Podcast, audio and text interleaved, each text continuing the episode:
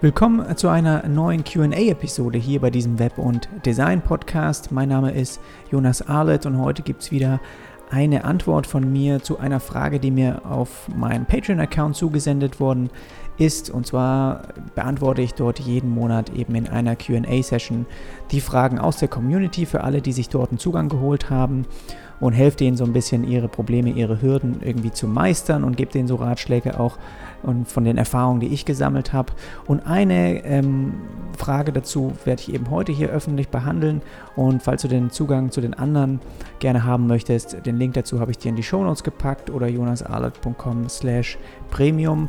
Und damit du auch Bescheid weißt, was ich da noch für Fragen insgesamt beantwortet habe diesen Monat, das ist zum einen, wie lernst du die Zielgruppe des Kunden kennen. Also da geht es ein bisschen mehr eben, ja, wie so meine Vorgehensweise vielleicht da ist. Dann auch ein bisschen mehr Webdesign-Strategie auch, die man vielleicht für den Kunden auch erarbeitet, wie eine Customer Journey Map mit dem Kunden erarbeiten. Also auch interessant. Und welche Vorbilder oder Designer haben mich in den letzten sechs Monaten inspiriert und was habe ich von ihnen gelernt? Also auch eine sehr schöne Frage. Und als letztes noch, ist eine Projektgewinnbeteiligung als Bezahlung interessant? Falls das also bei dir schon mal der Fall war, die Antwort, die findest du äh, auf meinem Patreon-Account. Für alle diejenigen, die mich eben hier für meine Arbeit und für den Podcast unterstützen, hol dir da also gern einen Zugang. Jetzt geht es erstmal los mit der Frage für diese Woche. Chris fragt, wo glaubst du liegen die Grenzen von Webflow und wo macht der Einsatz wenig Sinn? Bei mir ist es so, ich habe bisher ein paar Mal schon drüber nachgedacht äh, oder hatte so ein paar Hürden, als ich mich entscheiden musste, soll ich das jetzt mit Webflow machen oder mit was anderem. Prinzipiell im Nachhinein, als ich jetzt auch mir so ja, drei, vier ähm, Stichpunkte mal gemacht habe zu der Frage, habe ich gemerkt, dass es fast keinen, keine Hürde mehr gibt, warum ich das jetzt nicht einsetzen würde. Das Einzige ist eben bestimmte Features, die mir vielleicht noch fehlen. Und da kommt ganz klar hier als erstes bei mir momentan eben die Zweisprachigkeit. Das ist einfach noch ein großes Problem bei Webflow. Da arbeiten die auch mit Hochdruck dran. Das habe ich auch in dem monatlichen QA von dem CEO gehört. Und das heißt, da bin ich mir eigentlich, ich hoffe es zumindest, dass sie das eben dieses Jahr noch launchen. Das ist ein bisschen kompliziert, weil sie jetzt auch E-Commerce natürlich mit reingebracht haben. Und das alles jetzt mehrsprachig zu machen, das, äh, ja, das fordert schon eine klare ähm, auch Denke, dass ich das überall logisch durchziehen kann, ja. So, es gibt ein paar Hacks, wie du diese Zweisprachigkeit dann trotzdem umsetzen kannst, aber die sind meiner Meinung nach nicht suchmaschinenfreundlich genug und auch jetzt nicht so einfach zu handeln für den Kunden. Und gerade wenn du das CMS nutzen möchtest, eben von Webflow, dann sollte das meiner, ja, meiner nach Erfahrung nach von anderen CMS, sollte es einfach im Core so ein bisschen mit integriert sein. Und es ist schade, dass es das noch nicht gibt. Aber sobald es dann ja dort da ist, dann ist es, glaube ich, auch kein Problem, Kunden eben Englisch-Deutsch zum Beispiel anzubieten. So.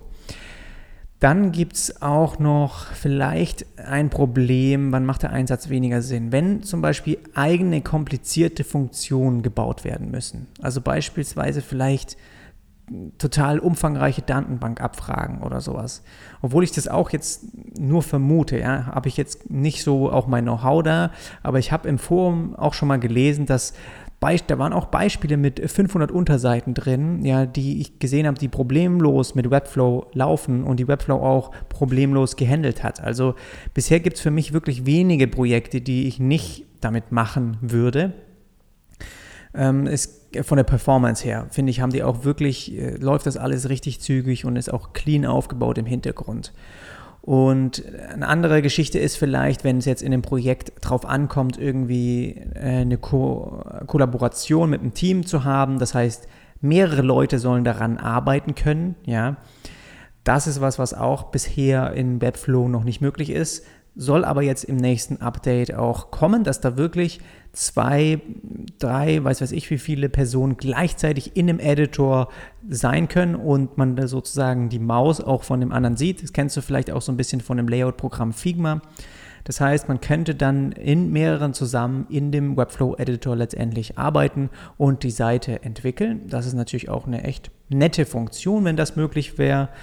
Dann ist noch ein Nachteil, was ich mir hier notiert habe, ähm, dass du nicht viele Breakpoints, nicht genügend Breakpoints setzen kannst. Also wenn du ein Projekt hast, wo du vielleicht, ich habe jetzt gerade mit ähm, ja, nochmal so ein bisschen eine Steuerung, also eher ein User Interface erstellt für, ähm, für, für eine Gebäudeleittechnik. Also da hast du sehr viele Anpass sehr viele Geräte, die wir ansprechen müssen, verschiedene Größen. Und da wollte ich das eben so gut es geht visualisieren, damit es jetzt nicht einfach nur runterskaliert wird. Da hast du dann verschiedene Trends oder Charts, ja, und auch mal verschiedene Schemen, die als SVG dargestellt sind. Und wenn du die einfach kleiner machst, kannst du irgendwann nicht mehr lesen. Also es gibt mehrere Punkte, wo bestimmte Elemente umbrechen.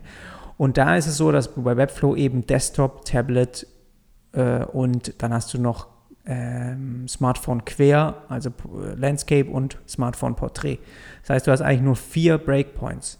Und da würde ich mir wünschen, ich hatte zum Beispiel auch, weil jetzt die gerade im Hotel, dann sitzt da die, die Haustechnik in ihrem Büro und haben die so einen fetten Flatscreen an der Wand und da läuft dann das Dashboard mit dem User Interface drauf in Fullscreen. Und wenn du das eben machst, hätte ich ganz gerne auch mal einen Breakpoint über 1280, ja, und, so, und den man einfach dann halt direkt im Webflow-Editor ansprechen kann. Natürlich kannst du immer bei allem, was ich hier sage, Custom Code hinzufügen und das ist auch das, was ich dann als Lösung gemacht habe. Also noch mir selbst ein Breakpoint einfach in CSS mit 1600 und sowas gesetzt, um dort dann speziell nochmal die Anordnung für bestimmte Elemente, Elemente dann zu ändern. Aber das ist eben so dass es dann halt in dem Editor, wenn du den, das Browserfenster groß machst, wird das halt nicht umgesetzt, sondern erst, wenn die, das sozusagen veröffentlicht und gepusht wird und du dir dann die, die, die Website anschaust. Das ist ein bisschen ein Nachteil. Und was auch noch ein Problem ist, wenn du das eben keine Offline-Applikation gibt. Also es gibt kein Programm wie Sketch, was du einfach im Zug zum Beispiel öffnen kannst, um ein bisschen weiterzuarbeiten, sondern ja, das Ganze läuft im Browser, da läuft es auch gut. Und sobald du keine Internetverbindung hast und mal einen Refresh von der Seite machst, ist es sozusagen nicht mehr da. Und da kannst du dann nicht weiter dran arbeiten. Also ich glaube, du kannst ohne Internetverbindung arbeiten, aber es macht nicht automatisch immer im Hintergrund diese Sicherheitsspeicherung. Ähm, ja, und das ist natürlich auch mal ein Nachteil, wenn du dann aus Versehen mal die Seite irgendwie zurück oder ähm, ja, neu lädst. Dann habe ich ein sehr großes Problem ja, mit dem Asset Manager, den finde ich richtig schlecht, aber den habe ich bisher auch bei sehr, sehr wenigen, also ich bisher, wenn ich überlege, noch bei keinem CMS fand ich einen, einen Asset Manager richtig gut. Also der Platz, wo du Bilder hochlädst oder Icons und so Symbole, Videos, egal was.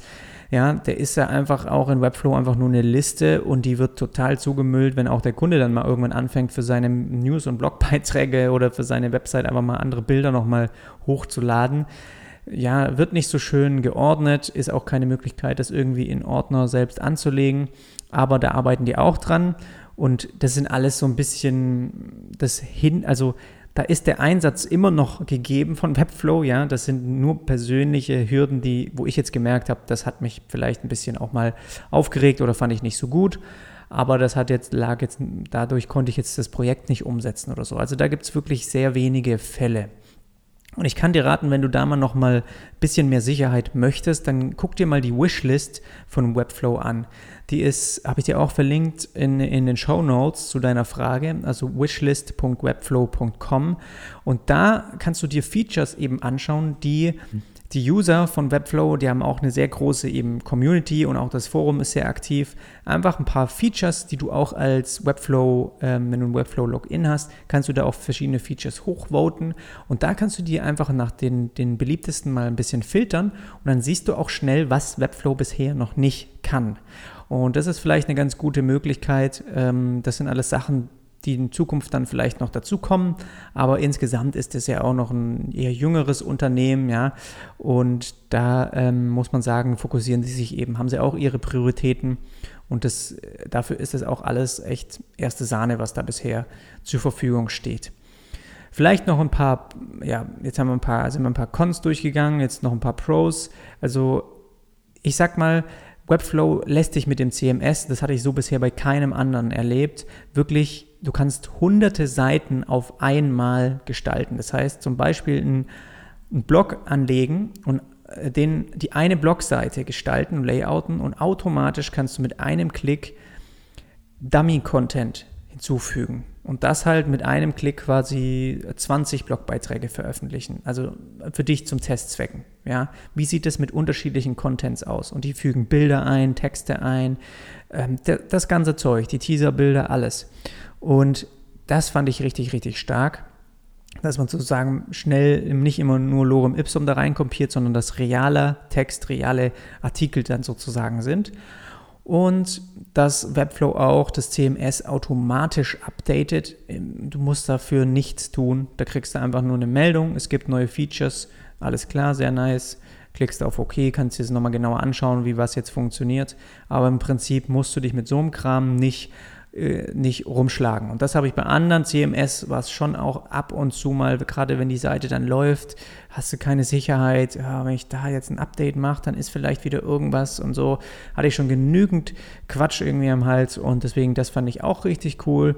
Und auch die automatischen Site-Backups, also einfach so Version Controlling, ja, kannst du jederzeit zu einer anderen Version nochmal zurückgehen und das ist kein, kein Problem. Und das ja, habe ich auch schon mal zwei, dreimal genutzt und finde ich eigentlich auch eine ganz coole Sache. Aber heutzutage, wo man auch so denkt, in der modernen Welt irgendwie vielleicht auch ein Stück weit Standard, aber andere CMS haben das vielleicht nicht automatisch integriert. Und wie gesagt, du musst Webflow nicht das CMS nutzen. Also ich nutze es wirklich auch oft, gerade im, als Freela im Freelance-Team, äh, da baue ich manchmal, eine, baue ich da drin einfach ein Layout, das ich erstellt habe, baue ich dann nochmal nach in Webflow, exportiere den Code, gebe dem einen Entwickler und der hat sozusagen das Frontend, hat er dann äh, schon fertig programmiert. Ja, auch Animation, was ich, wie ich es haben wollte, so ein bisschen wie so ein Prototyp und den Rest macht er, also die Anbindung an irgendwie ein anderes CMS oder sowas und die komplizierteren Sachen, ja, was passiert, wenn man den Button klickt, dass dann irgendwas geladen wird oder so. Also das ist wirklich, du musst das CMS ja gar nicht nutzen, sondern kannst ganz normal das Layout dort nochmal nachbauen mit dem visuellen auch Editor und im Hintergrund wird der Code mitgeschrieben, den kannst du dir exportieren und fertig. Falls dich solche Themen wie heute hier interessieren oder du auch eine Frage an mich hast und ich dir bei irgendwas weiterhelfen kann, dann hol dir gerne einen Zugang zu meinem Patreon-Account. Dort ist eben der Ort, wo ich diese Fragen sammle und wo die Community mir auch jeden Monat Fragen stellen kann. Den Link dazu findest du in den Show Notes oder einfach auf jonasarlet.com slash premium. Und jetzt wünsche ich dir erstmal eine richtig gute Woche und dann hören wir uns beim nächsten Mal wieder. Bis dann, mach's gut.